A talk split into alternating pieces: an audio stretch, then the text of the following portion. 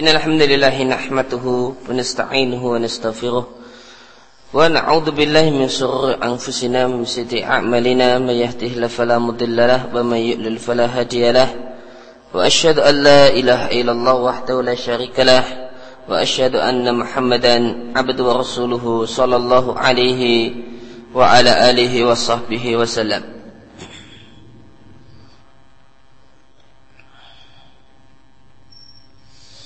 Amma ba'du faqala al-mu'allifu hafizahullahu taala babu adab ziyarati. Bab tentang adab berkunjung. Allah Subhanahu wa taala berfirman di surat An-Nur ayat yang ke-58, "Ya ayyuhalladzina amanu wahai orang-orang yang beriman, hendaklah minta izin kepada kalian budak-budak yang kalian miliki." Dan anak-anak kecil yang belum sampai usia balik di antara kalian dalam meminta izin sebanyak uh, pada tiga waktu. Yang pertama mingko beli sholatil fajri sebelum sholat subuh. Dan yang kedua ketika kalian meletakkan pakaian kalian zahirati di waktu siang Kemudian yang ketiga Wamimba'ati sholatil isya Dan setelah selesai sholat isya. Tentang apa hubungan ayat ini dengan uh, Berkunjung ke rumah orang Nanti akan dijelaskan Di bawah. Dari Abu Hurairah radhiallahu anhu Anin Nabi sallallahu alaihi wasallam anna rajulan zara akhan lahu fi qaryatin ukhra.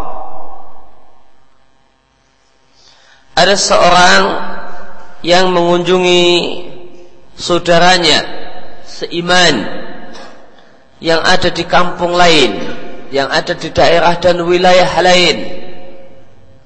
Fa arsadallahu lahu ala mudrajatihi ala madrajatihi. Maka Allah Subhanahu wa taala intaikan untuknya mengintai.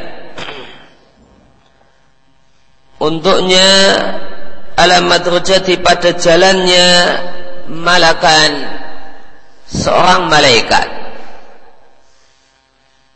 Dia catatan kaki di lisanul Arab, di kamus lisanul Arab, madrujah maknanya mamaru asya. Alat tariq, tempat lewatnya berbagai hal di jalan dan yang lainnya. Maka maknanya tempat lewat atau jalan. Falamma ata alaihi maka tatkala orang tersebut telah sampai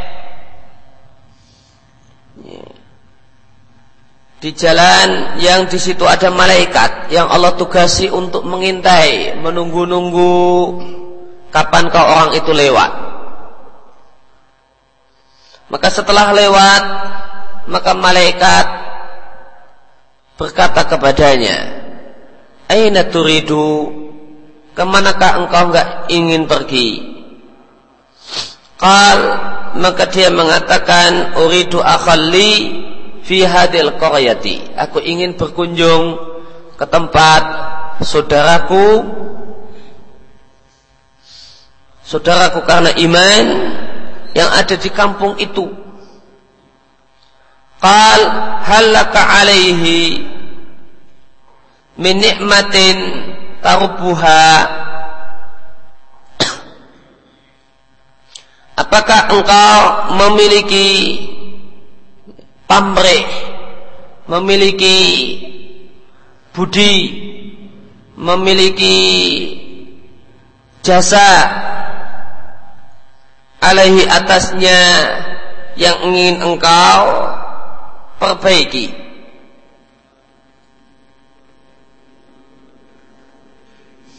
Lihat catatan kaki nomor dua. Roba yarbu di sini maknanya adalah engkau me mengembangkannya watanhatu ilaiha dan engkau bangkit menuju menujunya karena sebab itu maka bahasa bebasnya apakah engkau punya keputangan budi kepada orang tersebut ya. maka tidak enak kalau enggak pergi ke sana. Nanti dikira orang yang tidak punya terima kasih. Ya, maka apakah karena tendensi ya, jasa budi dan kebaikan orang tersebut kepada anda? Maka dia katakanlah saya bukan karena membalas budi bukan karena ke sana bukan karena sebagai bentuk terima kasih karena telah ditolong telah dibantu Ya, bukan karena itu aku pergi ke rumahnya. Ghair anni ahbabtuhu fillahi azza wa jalla. Yang menyebabkan aku pergi ke rumahnya adalah karena aku mencintainya karena Allah azza wa jalla.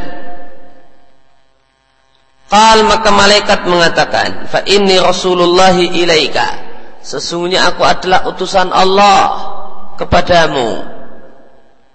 Bi anna Allah qad ahabbaka kama ahbabtahu fihi. Aku adalah utusan Allah Subhanahu wa taala untukmu yang diberi tugas untuk menyampaikan berita dan kabar gembira. Bahasanya dan sesungguhnya Allah telah uh, mencintaimu sebagaimana atau karena engkau mencintainya fihi karena Allah Subhanahu wa taala. Diriatkan oleh Bukhari eh, diriatkan oleh Muslim Ahmad dan Bukhari dalam Adabul Mufrad.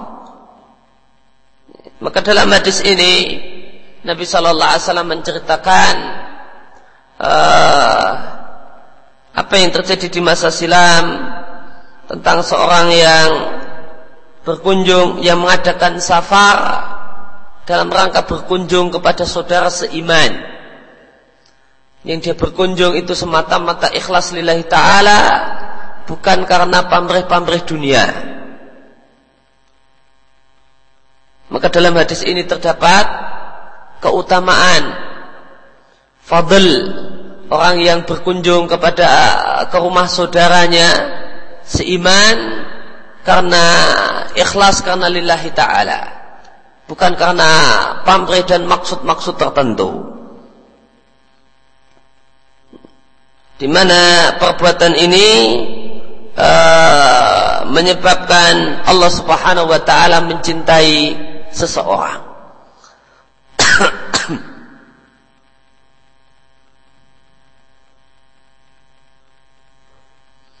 Maka hadis ini menunjukkan bolehnya ya, as-safar li ziarah.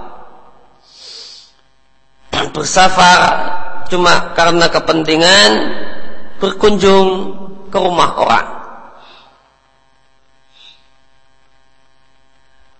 Dan di sini menunjukkan bahasanya boleh jadi uh, seorang manusia berbicara dan bertemu dengan seorang malaikat.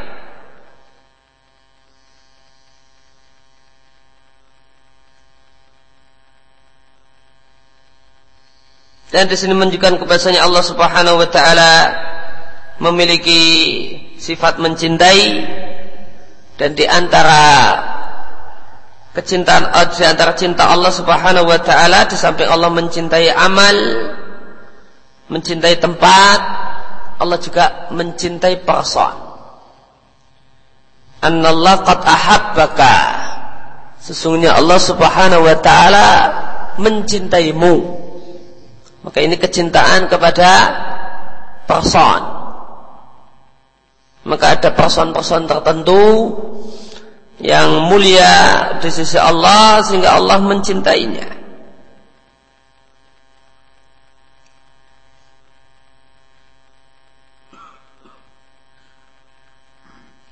Maka berkunjung ke rumah orang lain, saudara seiman, jika ini ikhlas lillahi ta'ala maka ini adalah di antara bentuk ibadah di antara bentuk amal soleh yang Allah cintai. Kemudian adab yang pertama az-ziyaratu fi, fi ghairil awqat as-salasa. Ziarah itu hendaknya dilakukan di selain tiga waktu yang Allah sebutkan dalam ayat isti'dan, ayat minta izin yang ada di surat An-Nur ayat 58 di atas. Dalam ayat di atas An-Nur 58 Allah Subhanahu wa taala mengajari orang-orang yang beriman untuk melarang budak-budak mereka dan anak-anak kecil yang belum sampai usia balik untuk menemui mereka menemui tuannya atau menemui ayah dan ibunya di tiga waktu awal. Itulah waktu sebelum sholat subuh dan waktu tidur siang setelah zuhur dan setelah sholat isya' ilah diperintahkannya meminta izin di tiga waktu ini adalah karena hadi, eh, karena tiga waktu ini adalah madonnatun naum. Kemungkinan besar orang dalam kondisi tidur dalam kondisi istirahat yang tidak selayaknya diganggu. Wal ikhlat ila rahah dan di, di tiga waktu ini orang punya kecenderungan untuk beristirahat ya, dan tidak beraktivitas, tidak dalam kondisi terjaga atau tidak dalam kondisi suka beraktivitas. Wal ifda ilal ahl dan tiga waktu ini manusia punya kecenderungan untuk berhubungan badan dengan istrinya.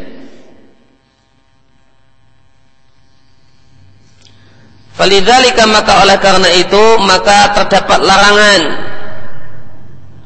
bagi para budak demikian juga anak-anak kecil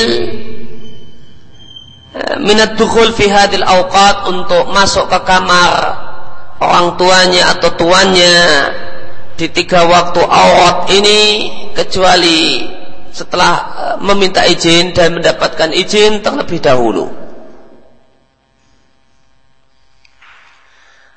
Maka berkunjung ke rumah orang lain di salah satu dari tiga waktu ini tidaklah diragukan kalau itu mengganggu kenyamanan pemilik rumah.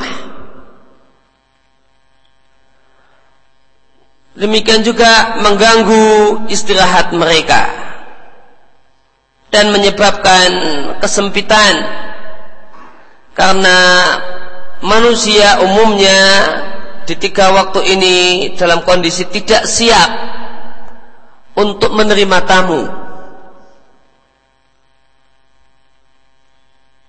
Namun hukum asal ini bisa jadi keluar, namun boleh jadi ya min dalika tidak termasuk hal yang terlarang jika seorang itu memang diundang oleh sepemilik rumah untuk liwalimatin untuk acara makan boleh jadi diundang untuk makan siang atau diundang untuk makan malam.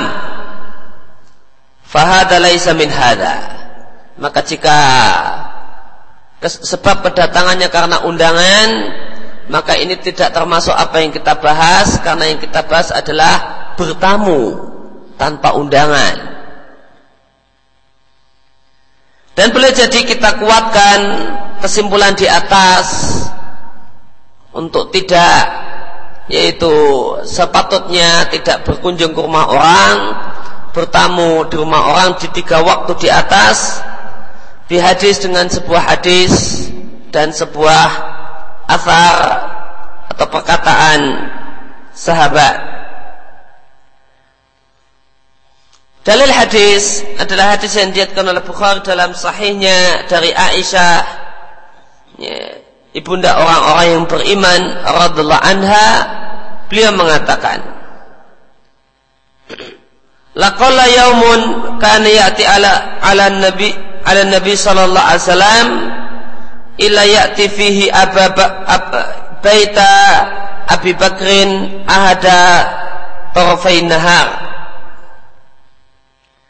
Sangat jarang-jarang berlalu satu hari tanpa Nabi Shallallahu Alaihi Wasallam berkunjung ke rumahnya Abu Bakar. Maka satu hal yang jarang-jarang dan langka-langka, kok seharian Nabi nggak pergi ke rumahnya Abu Bakar. Maka sangat sering Nabi berkunjung ke rumahnya Abu Bakar ada tarafain nahar dan waktu Nabi berkunjung ke rumahnya Abu Bakar adalah di dua ujung siang. Kalau tidak pagi, sekalian sore. Ini waktu yang Nabi pakai untuk berkunjung ke rumahnya Abu Bakar. Di waktu pagi ya, atau di waktu sore setelah asar. Falamma udhina lahu fil khuruj ila al-Madinah. Maka tatkala Nabi diberi izin Allah Allah Subhanahu wa taala untuk berhijrah ke kota Madinah lam yar'ana maka Nabi tidak menunggu-nunggu kami tidak menunggu-nunggu uh, sampai sore tidak sabar tidak ya, tahan ya, kalau harus nunggu sampai sore. Ila waqat atana dhuhran. Ya, karena tidak sabaran untuk harus nunggu sore, maka datanglah Nabi ke rumah kami di siang hari. Fakhubira bi Abu Bakrin, maka Abu Bakar diberitahu kalau siang ini Nabi tidak datang. Atau diberitahu oleh budaknya kalau Nabi sudah datang di depan pintu rumah. Fakal maka komentar Abu Bakar maja'ana Nabi sallallahu alaihi wasallam fi hadhihi sa'ati ila li amrin hadasa. Tidaklah Nabi sallallahu alaihi wasallam datang ke rumah kita di jam-jam segini kecuali karena ada sesuatu yang terjadi. Asyahid sisi pendalilan dari hadis di atas yaitu bahasanya kedatangan Nabi Shallallahu Alaihi Wasallam di waktu yang bukan waktu berkunjung yaitu waktu tidur siang dan dan keheranannya Abu Bakar dengan kedatangan Nabi Shallallahu Alaihi Wasallam di waktu ini adalah dalil bahwasanya waktu ini yaitu waktu siang hari bukanlah waktu berkunjung indahum menurut mereka ya. menurut para sahabat atau menurut uh, orang Arab atau ya menurut uh, manusia secara umumnya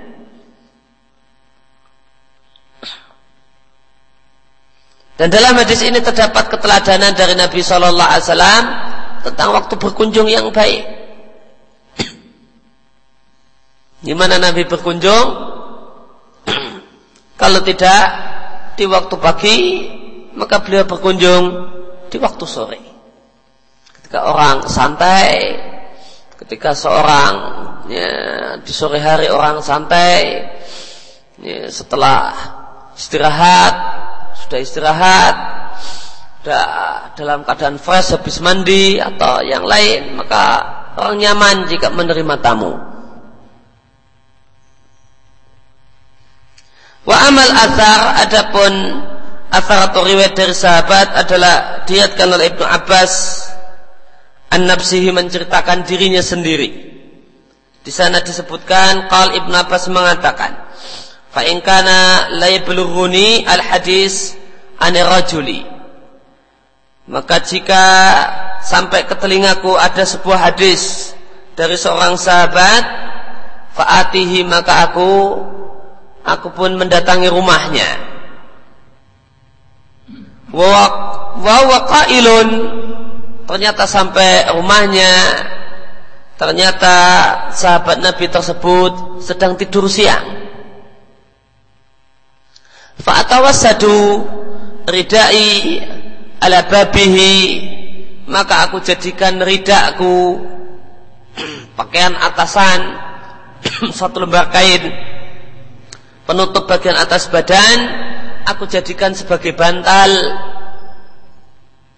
fa'atawassadu lalu aku berbantal aku tiduran dengan berbantalkan kain yang digulung dilipat ala babihi di depan pintu rumah sang sahabat Nabi. Fatasfirihu ala wajhi at-turaba. Karena siang-siang tidur di depan pintu rumah orang, maka apa yang terjadi? Bertiuplah angin, membawa debu. Ya. Yang debu ini dibawa oleh angin sehingga kena ke mukaku. Diatkan oleh Ad-Darimi. Sisi pendalilan dari asar ini Ibnu Abbas radhiallahu ya, meskipun beliau adalah seorang yang sangat bersemangat untuk mencari ilmu dan memanfaatkan waktu akan tetapi beliau memilih untuk menunggu. Sehingga sahabat Nabi si pemilik rumah keluar rumah. Keluar rumah menemui Ibnu Abbas menyuridu orang yang diinginkan oleh Ibnu Abbas. Karena kedatangan Ibnu Abbas di waktu siang hari adalah waktu istirahatnya mereka para sahabat Nabi maka Ibnu Abbas ya, beradab dalam bertamu dia ingin bertamu untuk mendengar hadis ya Begitu dengar hadis langsung pergi. Ingin langsung dengar langsung dari sumbernya. Enggak mau kalau cuma dengar dari orang. Belum mencari apa? Sanatul ali. Sanat yang tinggi. Ya. Kalau saya bisa langsung dengar dari sumbernya, kenapa saya harus pakai perantara? Ya. Maka langsung datangi rumah sahabat yang dikatakan beliau menyampaikan sebuah hadis tertentu yang belum pernah didengar oleh Ibnu Abbas sebelumnya. Kok sampai ter, sampai ke sana kok ternyata ya, sudah siang. Boleh jadi berangkat uh, pagi sampai sana siang, sudah jam tidur. Maka Ibnu Abbas ya, seorang yang sopan ya, anak kecil yang sopan, anak muda yang tahu diri. Nah, ini jam istirahat, bilang nggak ganggu, ketok-ketok, uh, ganggu orang tidur. Apalagi ini gurunya, dia mau ngambil ilmu darinya, maka lebih nggak sopan lagi. Maka cuma nunggu di depan pintu sampai uh, kapan sang sahabat Nabi tersebut keluar dari rumah. Maka pernah kejadian ini uh, dilakukan oleh uh, Ibnu Abbas di rumah sahabat Zaid bin Sabit. Maka ketika uh, sore hari sebagaimana terusnya riwayat. Setelah sahabat Zaid bin Sabit keluar dari rumah kaget. Ternyata ada Ibnu Abbas ya, yang merupakan ahlul bait. Ya, karena statusnya adalah keluarga Nabi. Ada di depan pintu rumah maka Zaid mengatakan wahai Ibnu Abbas kenapa ndak ngutus orang saja biar saya yang datang ya, biar saya yang datang ke rumah anda ya, karena menghormati keluarga Nabi Sallallahu Alaihi Wasallam Maka Ibn Abbas mengatakan, lah tidak. Ya, demikianlah kami diperintahkan untuk memuliakan para ulama-ulama kami. Kamilah yang datang.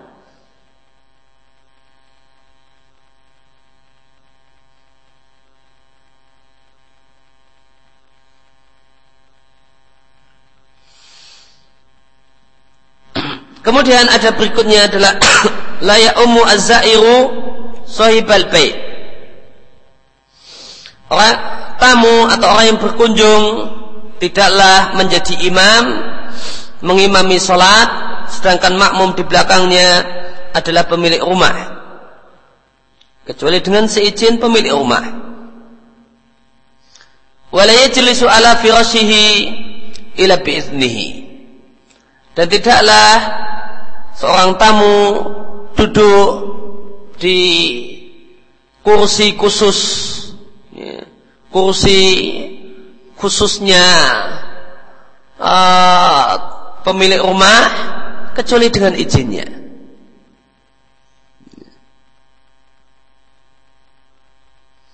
Maka di settingan ruang tamu uh, sebagian rumah atau banyak rumah itu ada settingan bahasanya sebelah sini itu duduknya uh, tuan rumah. Maka tidak boleh tamu uh, ngambil duduk di situ kemudian biarin gantian tukeran uh, tuan rumahnya biar duduk di posisi kursinya tamu. Tidak demikian. Harus tahu diri ini kursi tuan rumah. Ini posisi Eh, di daerah kita, di kampung kita, di masyarakat kita, tuan rumah duduknya di sini.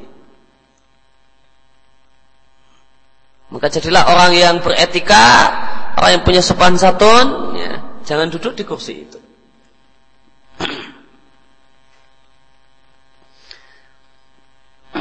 Hal itu li'anna rajul fi baiti karena pemilik rumah di dalam rumahnya dialah yang lebih berhak daripada orang lain. Maka demikian juga masalah menjadi imam sholat. Karena satu dan lain hal mungkin sholat di rumah bersama tuan rumah. Maka tuan rumahlah yang punya hak untuk jadi imam. Kecuali jika dia mengizinkan tamunya dan meminta tamunya untuk jadi imam.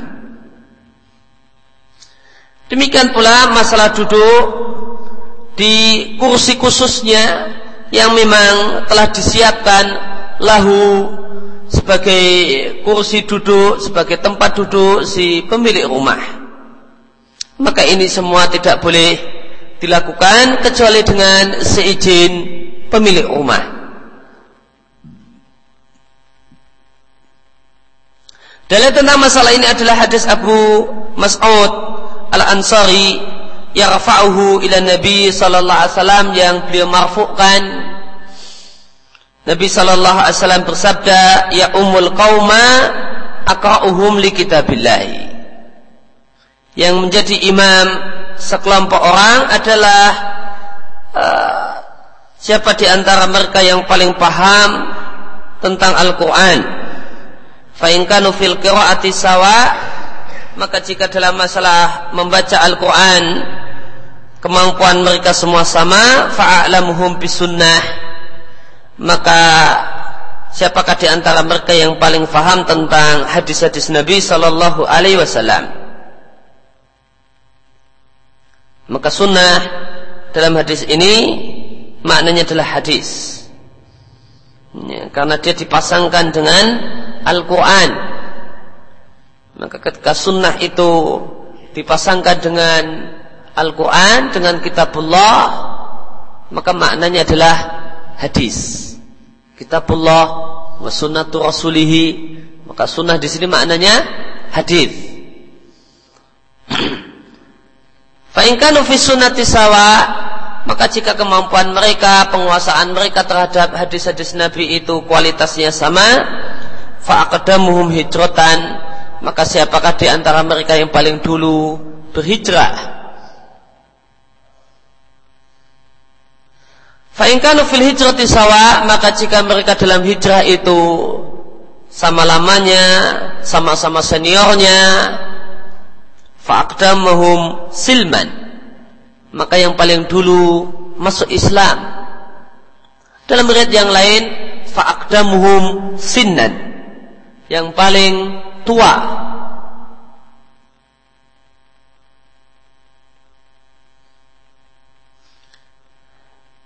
wala ya'umanna ar-rajulu ar-rajula fi sultanihi. Dan tidaklah boleh seorang itu menjadi imam salat mengimami orang lain di daerah kekuasaan orang lain.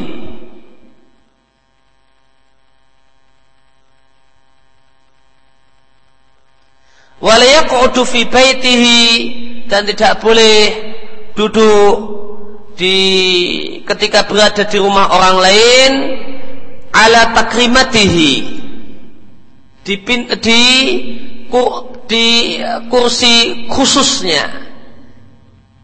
Di kursi khusus pemilik rumah. Takrimah al-firas wa nahwuhu uh, hamparan kain atau semacamnya yang dihamparkan dan itu dengan tujuan untuk si pemilik rumah wa khusubi dan memang khusus untuk si pemilik rumah. Ila bi'idnihi kecuali dengan si izin pemilik rumah. Dalam riwayat yang lain ila ayadzana laka au bi'idnihi kecuali jika perumah, pemilik rumah mengizinkanmu atau dengan seizinnya An-Nawawi mengatakan tentang makna hadis ini bahasanya pemilik rumah, pemilik majelis, pemilik acara, ya, imam masjid, imam tetap di satu masjid adalah orang yang paling berhak ya, dibandingkan orang lain. Meskipun orang lain tersebut lebih menguasai fikih, lebih menguasai Quran, lebih warak, dan lebih dan punya nilai-nilai keunggulan daripada pemilik rumah daripada imam tetap satu masjid.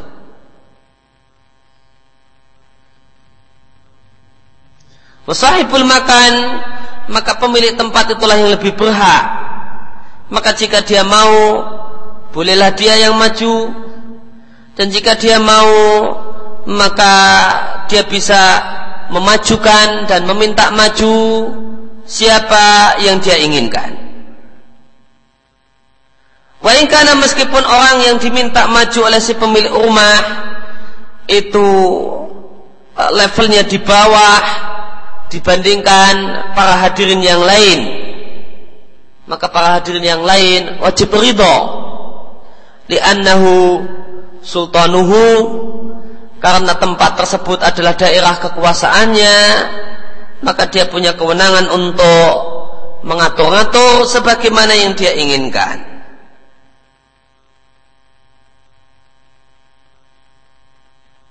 Maka ketika ada seorang yang alim berada di satu masjid dan di masjid tersebut ada imam tetap, maka yang paling berat untuk jadi imam sholat adalah si imam tetap.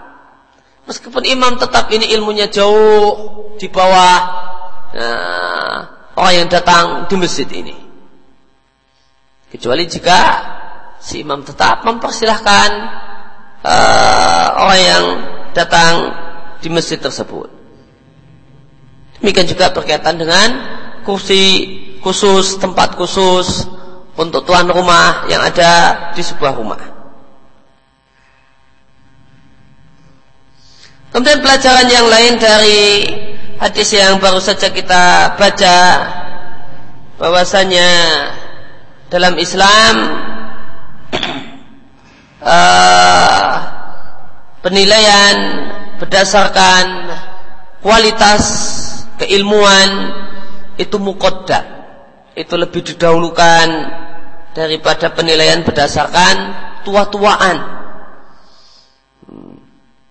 Maka uh, pengutamaan, pengistimewaan untuk memimpin satu acara atau satu kegiatan uh, maka tua maka tolak ukur karena usia yang tua itu adalah poin terakhir setelah uh, hal-hal uh, yang lain uh, sama. Setelah kualitas secara ditimbang dari kualitas keilmuan kok semuanya sama maka orang tua orang yang punya usia lebih tua di sini punya nilai lebih. Tidak sebagaimana yang berkembang di masyarakat kita tolak ukur imam misalnya langsung dilihat mana yang lebih tua, siapa yang lebih tua. Ya, bukan menimbang mana yang lebih berkualitas. Kemudian al-iklal menaziarah jarang-jarang berkunjung dan bertamu. Hadis Aisyah, ibunda orang-orang yang beriman yang telah kita baca mengandung yang uh, mengandung isyarat yaitu perkataan Bunda Aisyah radhiallahu anha tidak ada satu hari sangat tuh jarang-jarang langkah-langkah ada satu hari di mana di hari itu kok Nabi tidak berkunjung ke rumah Abu Bakar. Dalam riwayat yang lain, walam yamur alaihima yaumun illa yatina fihi Rasulullah sallallahu alaihi wasallam tarfain nahar bukratan wa asyiyatan. Maka tidaklah berlalu satu hari kecuali Rasulullah sallallahu alaihi wasallam pasti bertamu ke rumah kami di salah satu dari dua ujung siang boleh jadi pagi ataupun sore maka kalimat ini mengisyaratkan bahasanya Nabi Shallallahu Alaihi Wasallam yuktir min ziaratihi sangat sering berkunjung dan bertamu di rumahnya Abu Bakar Siddiq radhiallahu anhu. Adapun hadis yang terkenal Zuhriban tasdad huban. Jarang-jaranglah berkunjung supaya bertambahlah uh, rasa cinta. Karena terlalu sering berkunjung menyebabkan bosan. Akhirnya malah uh, kurang kangen uh, karena terlalu sering. Maka Nabi mengatakan zuhriban tasdad hubban jarang-jaranglah berkunjung jangan sering-sering ya. biar tambah kangen nah, jadi, uh, jadi ketemunya itu uh, nilainya lain. Karena kangen lama tidak ketemu. Maka begitu ketemu akan ada tambahan bertambahnya akan menyebabkan bertambahnya rasa cinta. Hadis ini diatkan oleh Ibnu Hibban dalam sahihnya uh, pentahqiq kitab adab syariah yaitu Syuaib Al-Arnaud mengatakan sanadnya sahih menurut kriteria Imam Muslim. Maka hadis ini Zuriban tasdaduban hadis yang sahih. Maka bagaimanakah mengkompromikan antara hadis ini dengan perkataan Aisyah di atas menunjukkan Nabi sering berkunjung ke rumah Abu Bakar. Al-Hafidh Ibnu Hajar mengatakan nampaknya Bukhari berisyarat dengan judul bab yang beliau buat dalam sahihnya untuk mengisyaratkan lemahnya, dhaifnya sebuah hadis yang terkenal zurhiban tasdad hubban.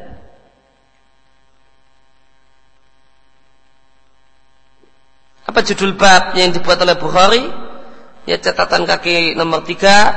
Bab hal yazuru sahibahu kulla yaumin. Bab apakah seorang itu berkunjung ke rumah kawannya setiap hari? bukotan wa asiyatan atau pagi dan sore. Kemudian di bawah judul bab Bukhari membawakan hadis Aisyah di atas.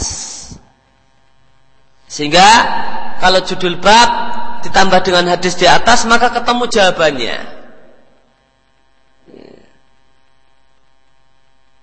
Jawabannya Pak, ya. ya berkunjung ke rumah kawan setiap hari. Maka Bukhari uh, menegaskan bahasanya berkunjung ke rumah kawan setiap hari. Maka ini isyarat kata Al Hafidh Ibn Hajar ini isyarat kalau Bukhari mendaifkan hadis Zurhiban Tasdad Huban.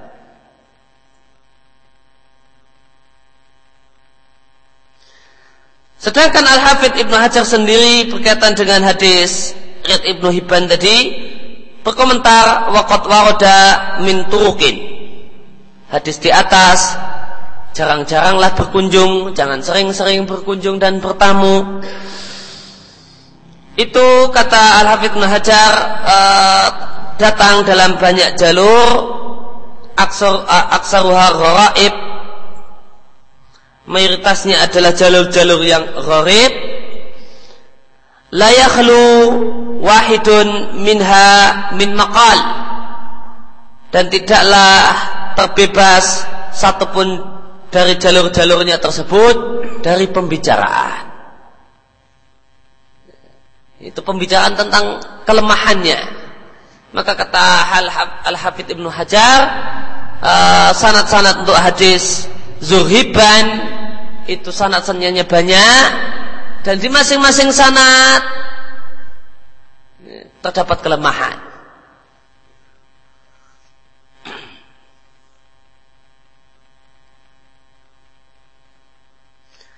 Namun seandainya kita andaikan bahasanya hadisnya adalah hadis yang sahih, bahkan telah disahihkan oleh sebagian ulama, maka sesungguhnya tidak ada pertentangan antara hadis tersebut dengan hadis Aisyah. Cara mengkompromikannya, eh, Al-Hafidh Ibn Hajar mengatakan, ya, karena zuhiban tasdaduban adalah hadis yang bersifat umum.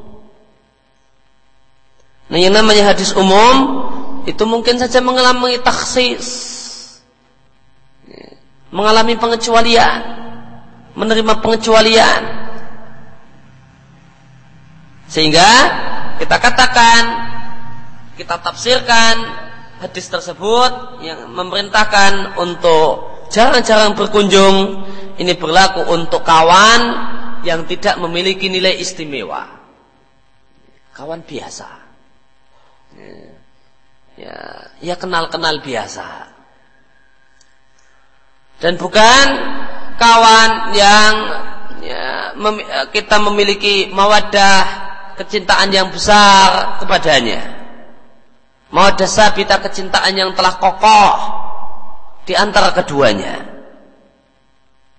Ya, kalau kawan tersebut adalah kawan istimewa, kawan dekat, kawan akrab, maka seringnya berkunjung ke rumahnya itu tidak akan mengurangi kadar cinta. Lain halnya kalau cuma kenal-kenal uh, atau agak kenal-kenal uh, maka sering berkunjung ini jadi beban sering dikunjungi jadi beban bagi uh, si pemilik rumah sebagaimana kata Ibnu Battal beliau katakan as-sadiq al-mulatif Sesungguhnya kawan yang dekat maka banyaknya berkunjung tidaklah menambah kecuali bertambahnya rasa cinta, bertambahnya ikatan persaudaraan beda dengan kawan biasa. Maka kawan biasa itulah yang berlaku untuknya hadis Nabi Zurhiban tasdad hubban. Jarang-jarang saja berkunjung biar bertambah rasa cinta. Ibn Abdul Bar uh, memiliki sebuah syair yang dikutip oleh Ibnu Mufli Al-Hambali di Al-Adab Syariah kekatakan azur khalili aku berkunjung ke rumah kawanku mabadali hasyuhu selama nampak ya, padaku nampak di hadapanku keceriaannya. Ya, dia sambut diriku dengan wajah berseri-seri. Waqabalani minhu dan dia menyambutku dengan basyashah wal basyaru dengan wajah yang ceria ya, wal basyaru dan wajah yang ceria ya, semuanya maknanya sama al hasyu Al-bashu atau basyashah dan al-basharu. Fa'ilam yakun hasun wala basyun taraktuhu. Namun jika uh, tidak ada di sana wajah yang ceria, tidak ada di sana wajah yang nampak gembira, taraktuhu, maka ku biarkan dia. Maka ku tinggalkan dirinya. Aku tidak berkunjung ke rumahnya.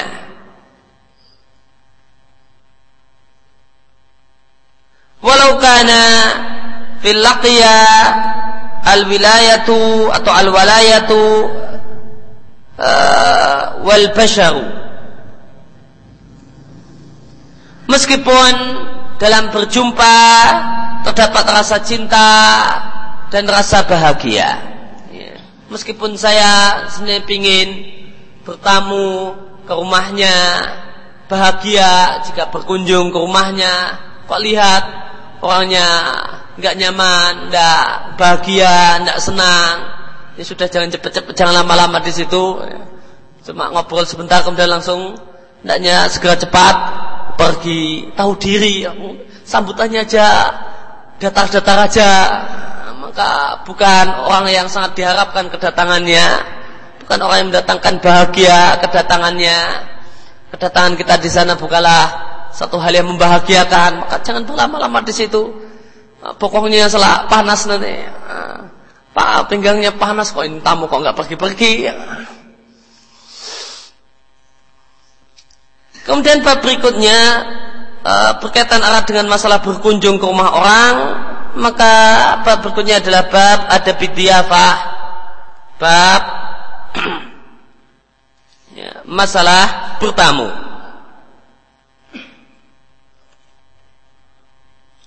Allah Subhanahu wa taala berfirman di surat Ad-Dariyat menjelaskan tentang adab bertamu dan adab menerima tamu. Dengan uh, dengan memberikan sampel uh, para malaikat yang bertamu di rumahnya Ibrahim. Dan dalam ayat-ayat ini terkandung banyak uh, pelajaran tentang masalah adab bertamu dan adab menerima tamu. Sebagaimana dijelaskan panjang lebar oleh Ibnul Qayyim di Risalah Tabukiyah.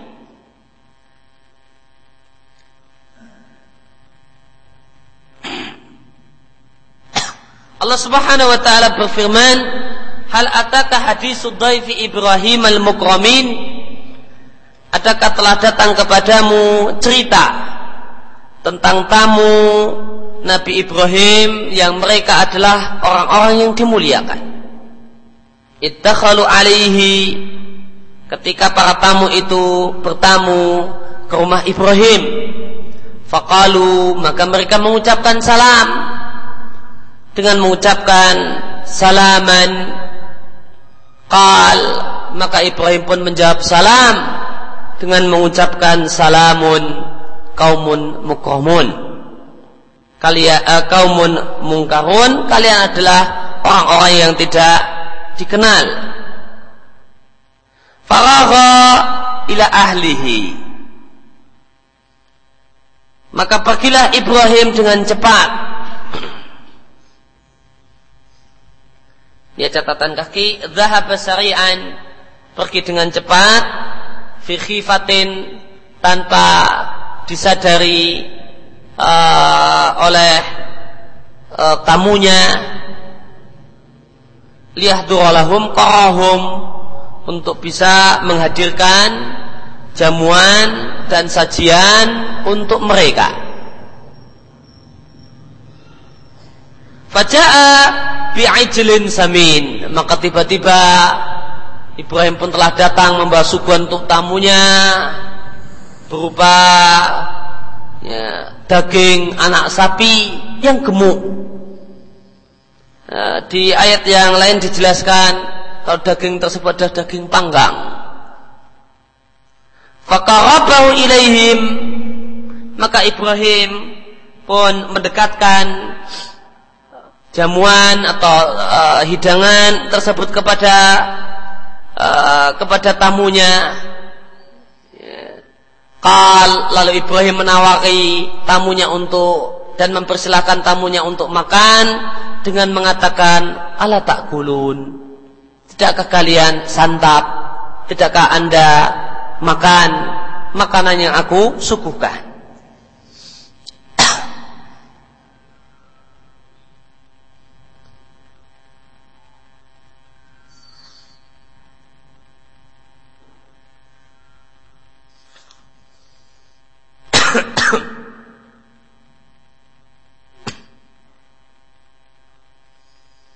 Di sini Allah katakan, tidakkah datang uh, telah datang kepada kalian berita tentang tamu Ibrahim Mukramin yang merupakan orang-orang yang dimuliakan. Siapakah yang memuliakan tamu-tamu ini? Maka ada dua penjelasan ahli tafsir tentang makna Mukramin. Yang pertama adalah Ibrahim memuliakan mereka. Ibrahimlah yang memuliakan mereka. Maka berdasarkan penafsiran ini, maka ayat ini adalah pujian untuk Ibrahim dalam perbuatan dia, perbuatan beliau memuliakan tamu. Penjelasan yang kedua, mereka adalah makhluk-makhluk yang dimuliakan di sisi Allah Subhanahu wa taala. Maka jika menggunakan penjelasan yang kedua ini maka uh, maka penafsiran yang kedua ini juga menunjukkan pujian untuk Nabi Ibrahim. Karena Allah Subhanahu wa taala menjadikan malaikat-malaikat yang mulia sebagai tamu untuk Ibrahim. Maka yang uh, ketamuan orang mulia hanyalah orang mulia.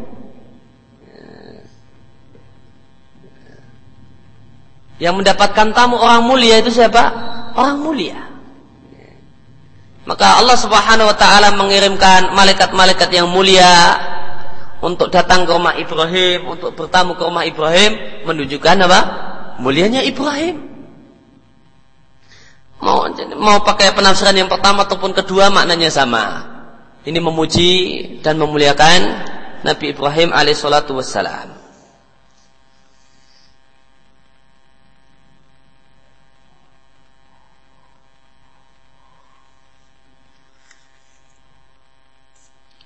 Kemudian faqalu salaman qala salamun.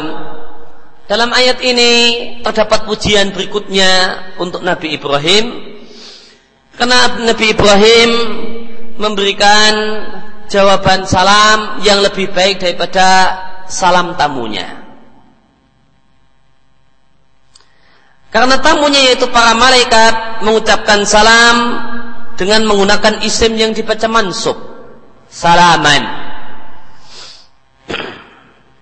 Maka jika dibaca mansub maka artinya ini adalah jumlah fi'liyah. Takdirnya salamna alaika salaman. Kami ucapkan salam untuk Anda wahai Ibrahim. Sedangkan jawaban dari Nabi Ibrahim kepada para tamunya menggunakan isim marfu' salamun. Yang ini berarti jumlah ismiyah.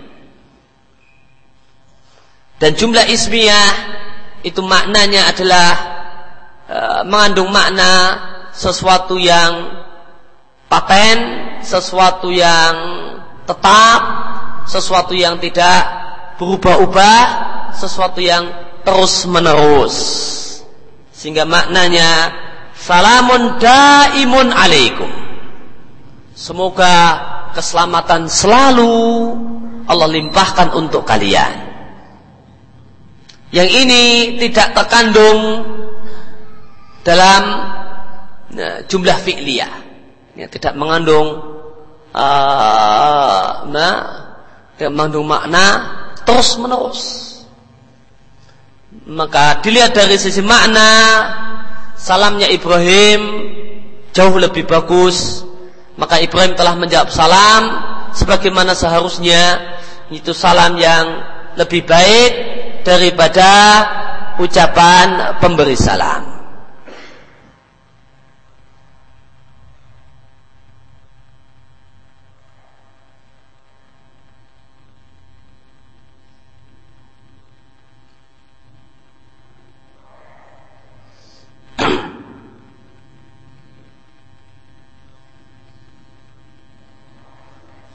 Maka hadis uh, maka ayat ini dalil bahasanya bolehnya mengucapkan uh, salam uh, dalam bentuk nakirah. Ya, sebagaimana salamnya Ibrahim. Salamun. Ya, hukumnya diperbolehkan. Tidak harus assalamu. Kemudian Ibrahim mengatakan kaumun mungkarun. Sekelompok orang yang tidak dikenal dia berkata kepada kaumnya, eh, kepada tamunya, sekelompok orang yang tidak dikenal. Maka di sini adalah pujian berikutnya untuk Nabi Ibrahim, di mana dia bertutur bahasa yang sopan, yang tidak menyakitkan dengan membuang mubtada. Ibrahim tidak mengatakan antum kaum mukromun, ente ini orang yang tidak saya kenal. Namun kalian ini bukanlah orang-orang yang saya kenal. Dan dia mengatakan, ya, salam. Tidak dijawab, salamun. Kamu mungkarun. Orang-orang yang tidak dikenal. Tidak menggunakan dengan membuang mubtada tanpa menggunakan antum kaumun mungkarun lain nilai bahasanya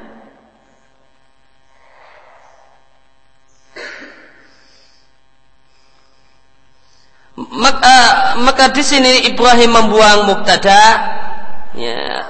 Harusnya antum mukramun an, antum mungkarun. Namun maka satu hal yang bagus mubtada di sini dibuang. Kenapa? Karena jika mubtada dimunculkan uh, ya, maka ini ya agak sedikit uh, nyelekit ada unsur bikin sedikit sakit hati. Maka membuang mubtada di sini adalah di antara bentuk adalah bentuk kehalusan berbahasa. Karena tidak secara langsung ngomong secara langsung kepada orangnya dengan bahasa yang agak menyakitkan. Tidak menyebut kamu-kamu.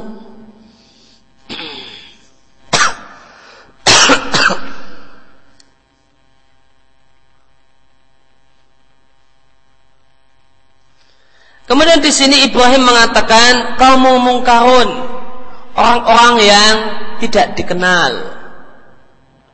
Ya. Ibrahim tidak mengatakan uh, orang-orang uh, yang tidak saya kenal. Namun orang-orang yang tidak dikenal.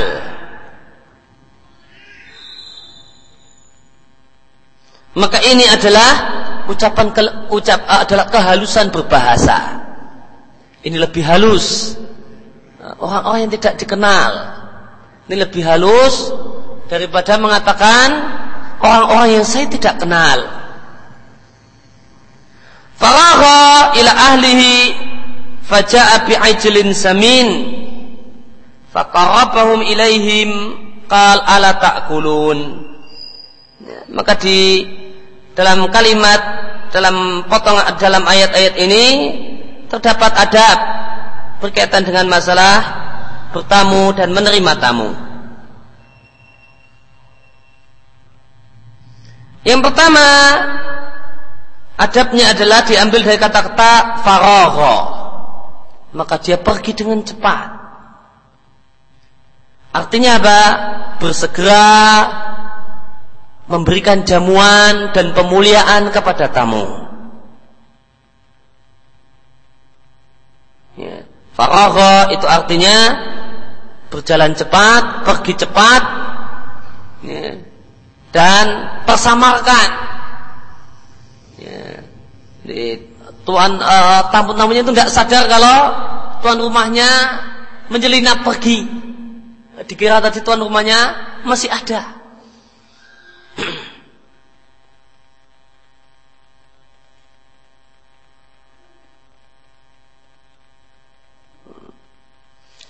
Maka perbuatan Ibrahim di sini ada yaitu bersegera memuliakan tamu dan uh, dan dia perginya dengan sembunyi-sembunyi. Maka ini adalah uh, satu adab yang bagus yaitu tidak membuat si tamu ini malu. Berbeda dengan orang yang merasa keberatan dengan datangnya tamu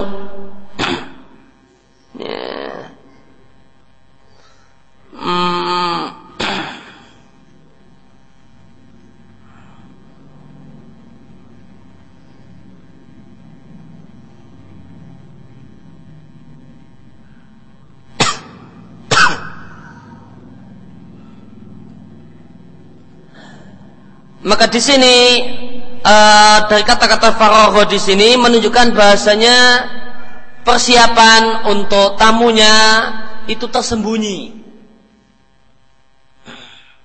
Jadi tidak uh, tidak di depan mata tamunya. Karena orang ngasih jamuan untuk tamu, namun bikin tehnya di depan tamu itu lain. Dengan bikin tehnya di belakang, ya, keluar keluar nemui tamu sudah siap saji.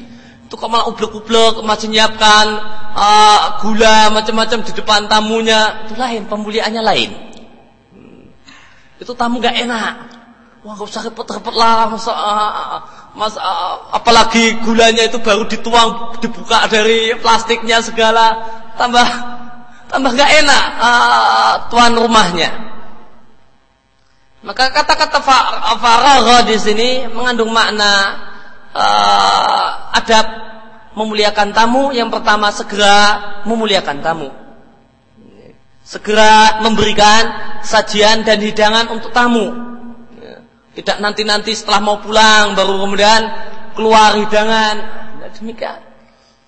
Setelah disindir sumurnya kering mau gimana bu ya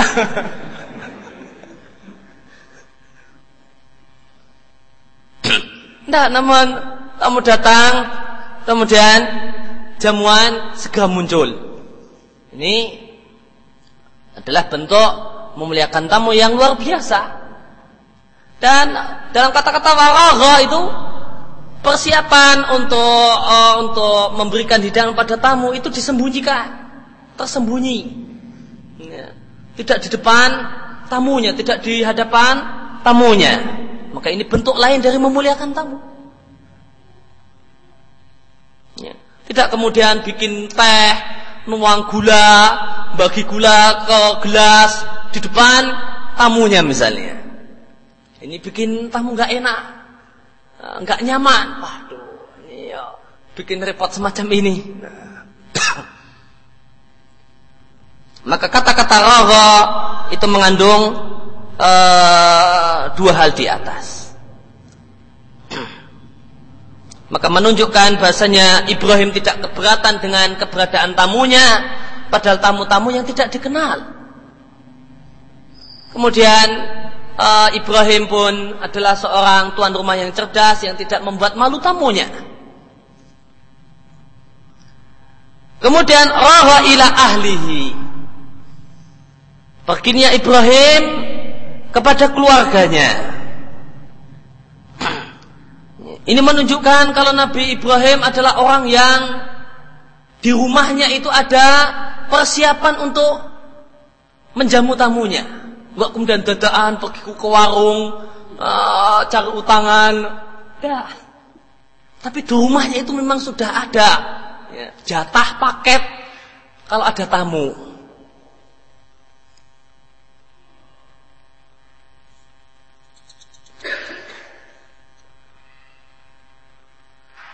Maka sudah disiapkan apa yang uh, di rumah itu memang sudah ada persiapan, memang khusus. Kalau memang ada tamu, maka tinggal ambil dan tersedia. maka ini ya, menunjukkan mulianya Ibrahim. Ya, di rumahnya itu ada persiapan untuk menerima tamu sewaktu-waktu. Maka dia adalah seorang yang sangat perhatian dengan tamu. Maka ini pujian lain untuk Nabi Ibrahim dan pemuliaannya terhadap tamu. Ya. Karena sebagian orang ya, tidak punya persiapan kalau uh, ada tamu. Tidak ya. ada tidak ada anggaran khusus untuk tamu. Ya. Sehingga ketika datang tamu maka ribut di belakang tuh pencilaan. Uh, mau ke warung mau gini-gini wah ini gimana Ternyata ke mana perginya Ibrahim ila ahli kepada istrinya, pada keluarganya. Ya, tinggal ngambil apa yang ada di tempat istrinya, yang memang itu untuk tamunya. Baca abi ajlin samin. Maka datanglah Ibrahim dengan daging anak sapi yang gemuk. Maka di sini terdapat tiga adab dan tiga pujian untuk Ibrahim. Yang pertama, Ibrahim sendirilah yang melayani tamunya. Dia punya pembantu, punya budak, tidak nyuruh budaknya. Nilai. Ya. Antara yang membawakan suguhan, hidangan, itu tuan rumah sama babunya itu statusnya lain.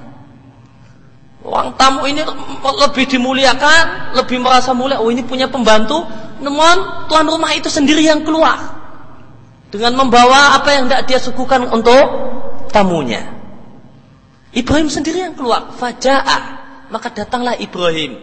Biijlin dengan membawa suguhan.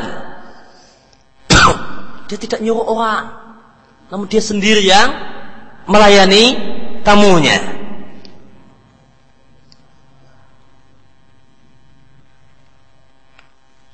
Kemudian pujian yang lain untuk Ibrahim dalam ayat ini di mana Ibrahim datang dengan membawa hewan utuh biijlin. Itu tidak bukan potongan daging namun oh, kalau bahasa kita kambing guling nah ini anak sapi guling Disuguhkan dalam keadaan utuh. Maka ini satu pujian untuk Nabi Ibrahim ya, di mana dia membahas satu uh, hewan khusus yang sudah dipanggang, yang sudah dimasak.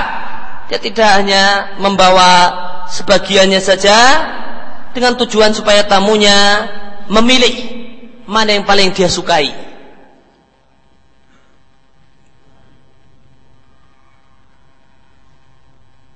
Kemudian Nabi Ibrahim memilih anak sapi yang samin, yang gemuk, bukan yang kurus. Yang kira-kira sakit-sakitan mana nih yang sakit-sakitan celah ini untuk tamu. Enggak. Yang disembelih, yang disajikan, disuguhkan untuk tamu, dicari yang gemuk. Bukan dicari yang udah sakit-sakitan sok masuk angin. Ah, adalah yang ini oh, ada tamu langsung ngabisin ini aja.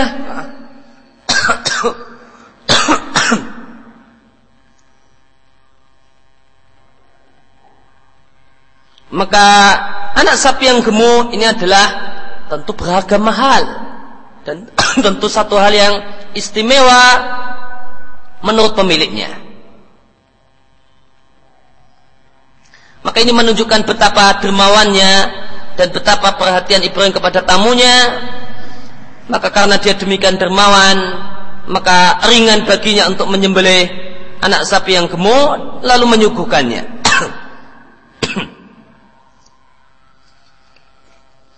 Kemudian ilaihim Faja'a bi ijlin samin Faqarrabahu ilaihim Maka suguhan tadi didekatkan oleh Ibrahim kepada tamunya. Tidak tamunya suruh datang ke meja makan. Namun makanannya yang dikeluarkan itu lain. Pemuliaannya lain. Antara tamunya disuruh datang sama tamunya nggak usah disusahkan meja makanan yang dipindah yang dibawa ke tempat tamunya Maka apa yang dilakukan oleh Ibrahim? Ibrahim nyuruh tamunya untuk datangi meja makan atau tempat makan? Tidak. Tempat makanan yang dipindah ke tempat tamu. Ini pemuliaan terhadap tamu yang lebih.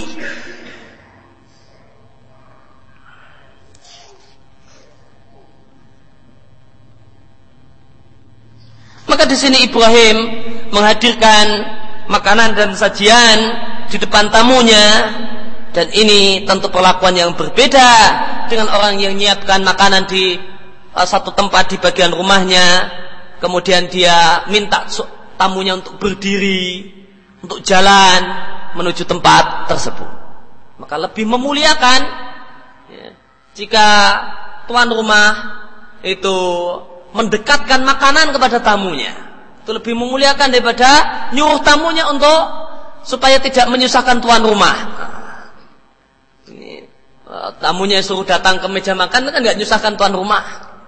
Lebih praktis eh, bagi si tuan rumah. Namun eh, jika orang itu lebih mau memuliakan, maka orang tuan rumahnya yang merepotkan diri dengan memindah makanan ke tempat tamunya. Kemudian setelah itu Ibrahim mengatakan ala takulun. Maka ini juga ada berikutnya dalam menyajikan hidangan. Maka di sini Ibrahim menyajikan dan meminta tamunya untuk menyantap makanan dengan bahasa tawaran. Bahasanya bahasa halus, tawaran. Tidakkah kalian berkenan untuk makan?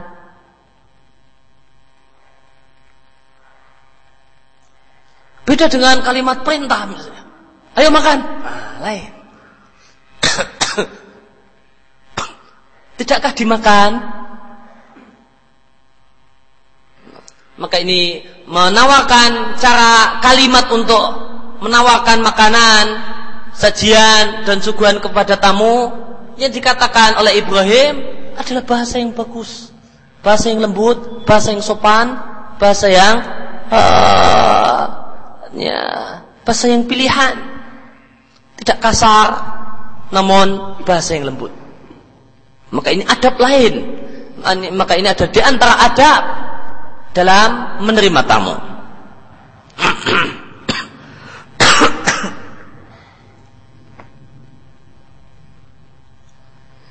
Kemudian kita lanjutkan uh, kembali ke Kitabul Adab. Qala sallallahu alaihi wasallam dan Nabi sallallahu alaihi wasallam mengatakan man kana yu'minu billahi wal yawmil akhir fala yu'dhi jarahu. Siapa yang beriman pada Allah dan hari akhir maka janganlah dia ganggu tetangganya. Wa man kana yu'minu billahi wal yawmil akhir falyukrim dhaifahu. Siapa yang beriman pada Allah dan hari akhir maka hendaklah dia muliakan tamunya. Wa man kana yu'minu billahi wal yawmil akhir falyakul khairan aw liyasmut. Dan barang siapa yang beriman kepada Allah dan hari akhir, maka hendaklah dia berkata dan berucap dengan ucapan yang baik. Au uh, atau hendaknya dia diam. Maka memuliakan tamu adalah bagian dari iman. Ya, adalah di antara cabang iman. Ya, maka orang yang benar-benar beriman di antara cirinya adalah uh, memuliakan tamunya. Uh, dan syariat tidaklah menentukan definisi memuliakan tamu. Oleh karena itu maka para ulama semacam Sayyid Nuthimin di sarah beliau untuk Arba'in Nawawiyah mengatakan bahasanya bentuk memuliakan tamu itu tolak ukurnya adalah al-urfu kapankah seorang itu dikatakan memuliakan tamu? Apakah cukup dengan uh, air teh? Ataukah harus ada kawannya? Ataukah wedang kendel uh, wedang yang pemberani sendirian tanpa tanpa uh, tanpa makanan yang lain? Itu sudah memuliakan, ya, maka kembali kepada urf masing-masing daerah. Kalau di, di di satu daerah uh, wedang kendel, ya, air wedang pemberani, ya, sendirian, nggak perlu kawan, itu sudah memuliakan ya sudah memuliakan. Namun jika itu belum memuliakan menurut urf masyarakat setempat, ya, maka ya, belum memuliakan.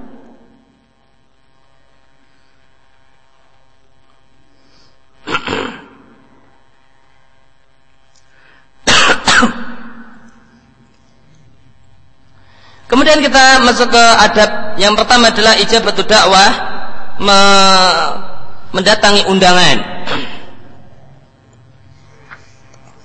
Terdapat banyak hadis tentang masalah wajibnya mendatangi undangan. Di antaranya adalah sabda Nabi Sallallahu Alaihi Wasallam, hak Muslim atas Muslim yang lain lima, menjawab salam, menjenguk yang sakit, mengiring jenazah, mengantar jenazah ke pemakaman, mendatangi undangan dan mendoakan orang yang bersin. Dalam hadis yang lain Nabi Shallallahu Alaihi Wasallam mengatakan, datangilah undangan jika kalian diundang. Wakana Abdullah ibni Umar dan adalah sahabat Nabi Abdullah bin Umar mendatangi undangan makanan, undangan makan, baik itu acara pernikahan ataupun bukan pernikahan, bahwa saim meskipun beliau dalam kondisi puasa. Diatkan oleh Bukhari dan Muslim. Jumhur ulama berpendapat bahasanya mendatangi undangan makan adalah satu hal yang dianjurkan kecuali jika undangan tersebut dalam rangka pernikahan atau walimatul urs maka mendatangi undangan ketika itu hukumnya wajib indahum menurut jumhur ulama berbeda dengan zahiriyah yang mengatakan wajibnya mendatangi semua undangan. Karena sabda Nabi Shallallahu Alaihi Wasallam syarat ta'am ta'amul walimah. Sejelek-jelek makanan adalah makanan pernikahan, pesta pernikahan. Karena yang diundang untuk makan adalah orang-orang kaya. Yang tidak diundang orang-orang miskin maka berdasarkan potongan hadis ini, maka di antara adab uh, walimatul urs adalah ya, tidak membeda-bedakan orang dalam undangan. Ya, karena miskin terus nggak diundang. Agar makanan yang ada di acara ini bukan syarut to'am. Kemudian memantau dakwah siapa yang tidak mendatangi undangan ya, walimah yaitu walimah pernikahan fakot asallaha wa rasulah maka sungguh dia telah bermaksiat dan durhaka kepada Allah dan Rasulnya. Diatkan oleh Bukhari dan Muslim. Dalam sebagian riwayat yang diatkan oleh Muslim dan yang lainnya, eh, Nabi mengatakan yumna'ha dicegah, dilarang untuk datang. Menyatiha orang yang ingin datang, yaitu orang miskin. Wiyuda'a ilaiha dan diundang untuk makan. Menyabaha orang yang enggan makan, yaitu orang kaya. Oleh karena itu, maka kita lihat maka makanannya tuah-tuah, padahal ngambil-ngambil sendiri, eh, ya disisain sendiri juga. Kan berarti memang tidak punya keinginan untuk makan. Ya baha.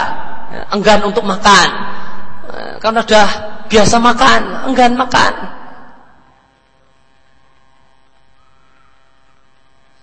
Akan tetapi sebagian ulama menetapkan syarat.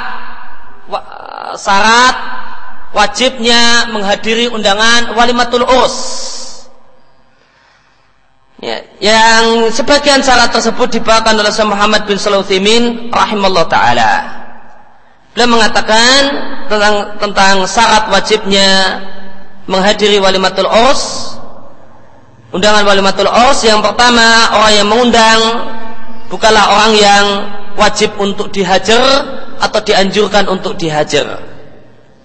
Kalau orang tersebut adalah orang yang memang maslahat menuntut untuk menghajarnya, ya maka tidak boleh datang. Yang kedua tidak ada kemungkaran di tempat undangan dan kemungkaran kemungkaran yang dimaksudkan adalah kemungkaran pada acara uh, kemungkaran pada acara walimah.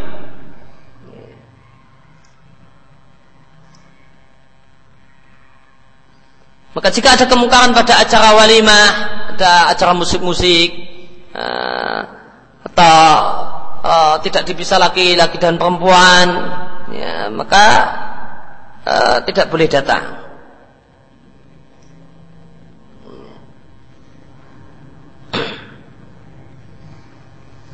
Bukan mutlak kemungkaran. Kalau mutlak kemungkaran, ya, maka tidak ada satupun walimah yang bisa kita datangi. Eh, maka karena pasti uh, dijumpai ada kemungkaran ya. ada laki-laki yang rok jenggotnya sebelah duduk samping kita ada orang yang isbal ya, ikut datang ya. maka bukan semua kemungkaran yang menyebabkan e, tidak boleh datang. Namun kemungkaran dalam acara walimah.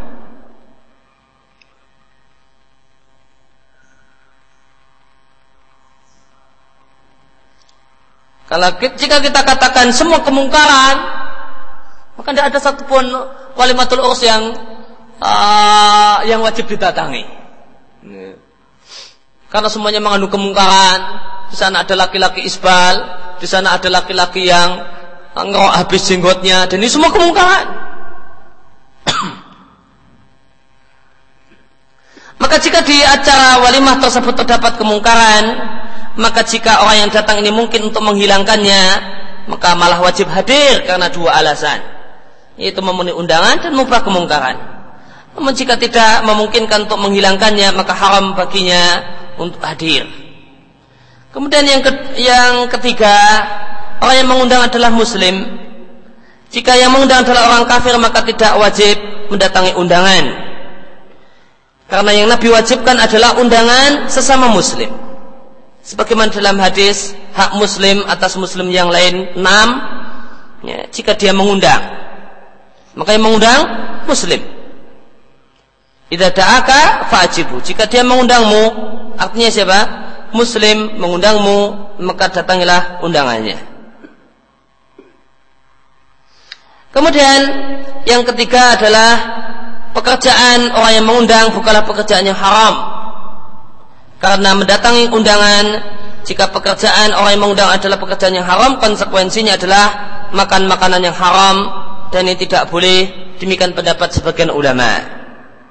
Pendapat yang kedua mengatakan jika harta itu haram karena cara mendapatkannya maka dosanya hanya pada orang yang mendapatkannya tidak pada orang yang mengambilnya dengan cara yang mubah dari orang yang mendapatkannya dengan cara yang haram.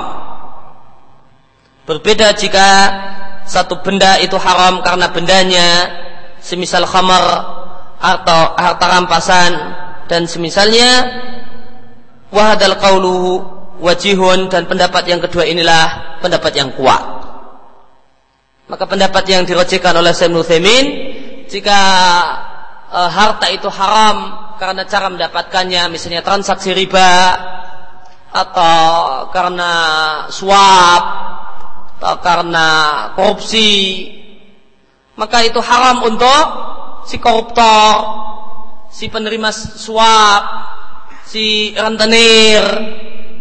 Adapun orang yang mendapatkannya dari si rentenir, dari si koruptor, maka uang tersebut berubah status menjadi halal. Ini pendapat yang dirajikan oleh Syekh dan benar apa yang beliau katakan. Kemudian mendatang undangan tersebut tidaklah menyebabkan gugurnya kewajiban, meninggalkan kewajiban atau meninggalkan sesuatu yang lebih wajib. Maka jika menyebabkan hal tersebut, maka haram mendatangi undangan. Maka ada sesuatu yang lebih wajib merawat orang tua yang sudah tidak bisa apa-apa, yang tidak ada yang merawat kecuali anaknya, maka anaknya tidak boleh pergi-pergi. Ya. Meskipun untuk alasan walimatul urus tidak boleh. Karena dia mendatangi undangan menyebabkan sesuatu hal yang lebih wajib tertelantarkan. Ini tidak boleh. Kemudian syarat berikutnya adalah tidak menyusahkan orang yang mendatangi undangan. Semisal undangan tersebut memerlukan syafa, undang walimatul urus ke Kalimantan, suruh bayar sendiri ya misalnya. Maka ini uh, duit siapa dan uh, punya biaya. Atau berpisah dengan keluarga yang membutuhkan keberadaannya di tengah-tengah mereka.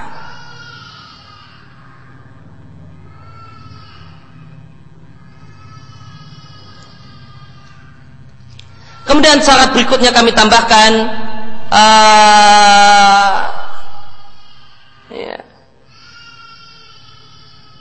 itu kayaknya lanya itu uh, sah cetak. Harusnya tanpa la. Ayu ayina da'i al mada'uwa hendaknya orang yang mengundang itu menyebutkan secara tegas siapa yang diundang wa tanpa la. Wa bidakwah. Dan secara khusus dia memberikan undangan. Maka jika undangannya itu tidak jelas layu ayin tidak ditentukan siapakah yang diundang. Semacam si pengundang menyampaikan undangan di majelis umum. Ya. diumumkan kepada jamaah masjid Pegung Raya untuk uh, datang ke walimatul urus saya misalnya. Saya undang jamaah masjid Peguraya. Maka ini layu ayat. Maka ini tidak pada person-person tertentu. Maka ini tidak wajib untuk didatangi. Maka jika undangannya adalah undangan disampaikan di majelis umum, maka tidaklah wajib mendatangi undangan pada saat ini li'annaha da'watul jafala. Karena ini undangan yang disebut dengan undangan jafala yang kata para ulama tidak wajib untuk didatangi.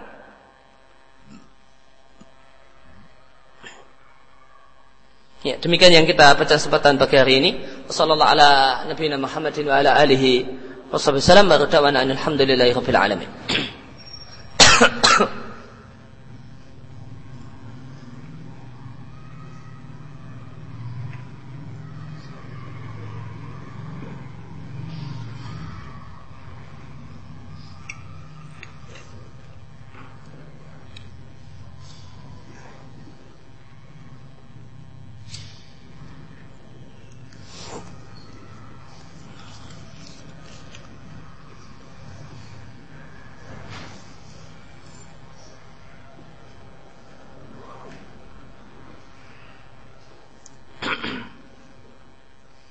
tempat saya untuk menghindari syarat ta'am, maka para pejabat mengadakan walimatul urus dengan membaginya dua hari. Hari pertama khusus para pejabat dan jajaran muspida, hari kedua khusus warga miskin. Apakah hal ini dibenarkan? Jawabannya hal ini dimakruhkan. Karena makruh hukumnya mengadakan walimatul urus lebih dari sehari.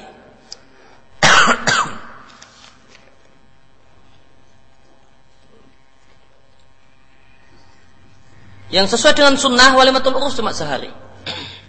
Tidak lebih dari sehari.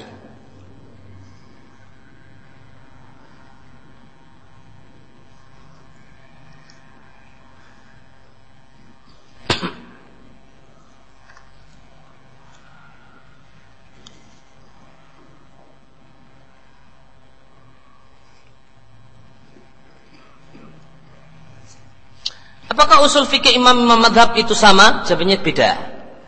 Sebagian ada perbedaan di antara sesama mereka. Apa beda syarat dengan rukun dalam sholat misalnya? Yang namanya syarat uh, adalah sesuatu di luar sholat. Sedangkan rukun sholat adalah sesuatu yang ada di dalam sholat.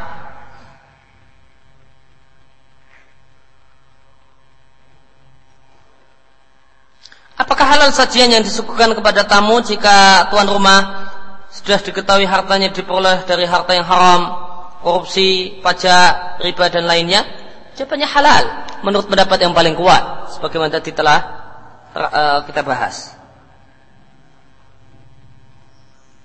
Solusi terbaik menghindari walimah dalam keluarga yang di dalamnya masih terdapat kemungkaran. Ya, tidak usah duduk di depan, ya bantu-bantu di belakang, kan keluarga. Maka enggak harus uh, saya tak bagian cuci-cuci piring atau yang lain. Yang penting hadir uh, di acara keluarga, seni keluarga besar kumpul semua. Ya namun minimalisir kemaksiatan dengan e, cara-cara uh, yang memungkinkan.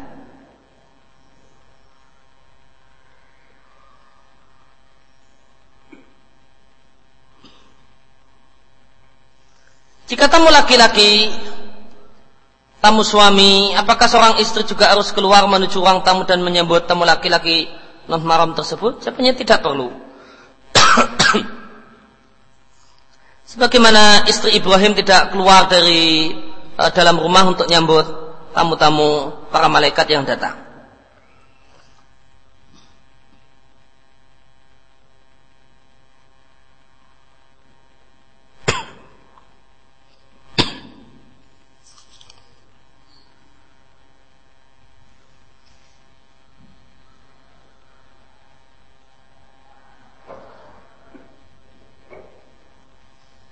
Bolehkah menolak tamu yang ingin bertamu ke rumah kita dengan mendiamkannya saja? Mungkin yang dimaksud adalah tidak menjawab salamnya.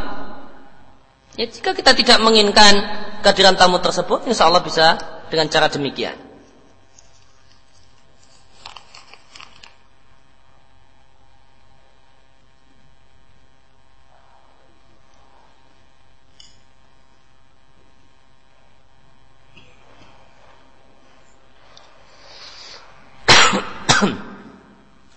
Terkadang ada seorang muslim berkata tentang nama Allah namun dia mengetahui nama itu bukan dari Al-Quran dan Sunnah. Non karena mungkin sebatas fitrahnya saja seperti mengucapkan Allah itu maha adil. E, meski nama ini benar namun apakah orang yang mengatakannya termasuk berkata tanpa ilmu? Maka dalam pelajaran asma wa sifat terdapat e, kaidah bahasanya ada bab nama bab sifat dan bab al-ikhbar Bab sifat lebih luas daripada bab nama dan bab ikhbar lebih luas daripada bab sifat. Maksudnya diperbolehkan seorang itu untuk mengkabarkan tentang Allah Subhanahu wa taala asal itu sesuai dengan realita dan kenyataan. Maka orang mengatakan Allah Maha Adil itu benar ya. jika itu uh, uh, mimba sifat. Ya, dalam rangka menyebutkan sifat Allah adalah adil menghukum dengan adil menetapkan dengan adil. Maka itu benar atau mimba bil ikhbar juga diperbolehkan.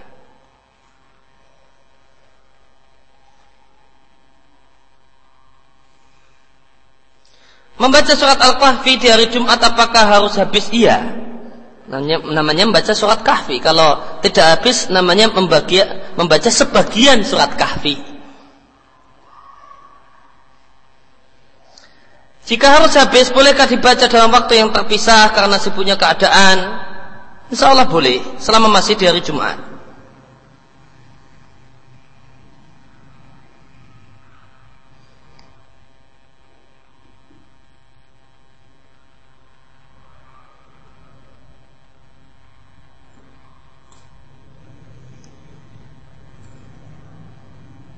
Apa solusi belanja di internet seperti Amazon.com yang umumnya pakai kartu kredit? Kartu kredit hukumnya haram. Karena berhutang dengan sistem riba. Maka ya carilah uh, uh, saya yakin barang-barang yang ada di situ tidak harus uh, hanya didapatkan di situ. Carilah tempat-tempat uh, yang lain yang memungkinkan untuk dibeli dengan cara yang benar.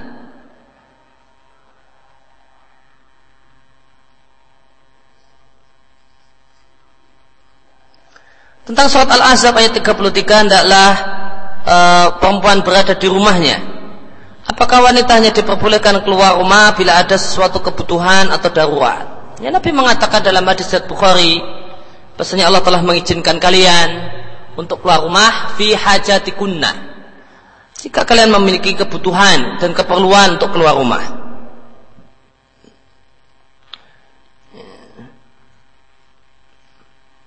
Apakah ini hanya berlaku untuk istri Nabi atau untuk seluruh kaum muslimin seluruhnya? Jawabannya berlaku untuk seluruh kaum muslimin seluruhnya.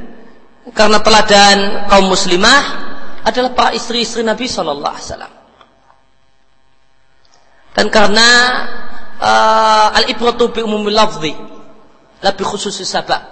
Dan Allah katakan waqarna dan uh, tinggallah kalian para perempuan fi buyutikunna di rumah-rumah kalian.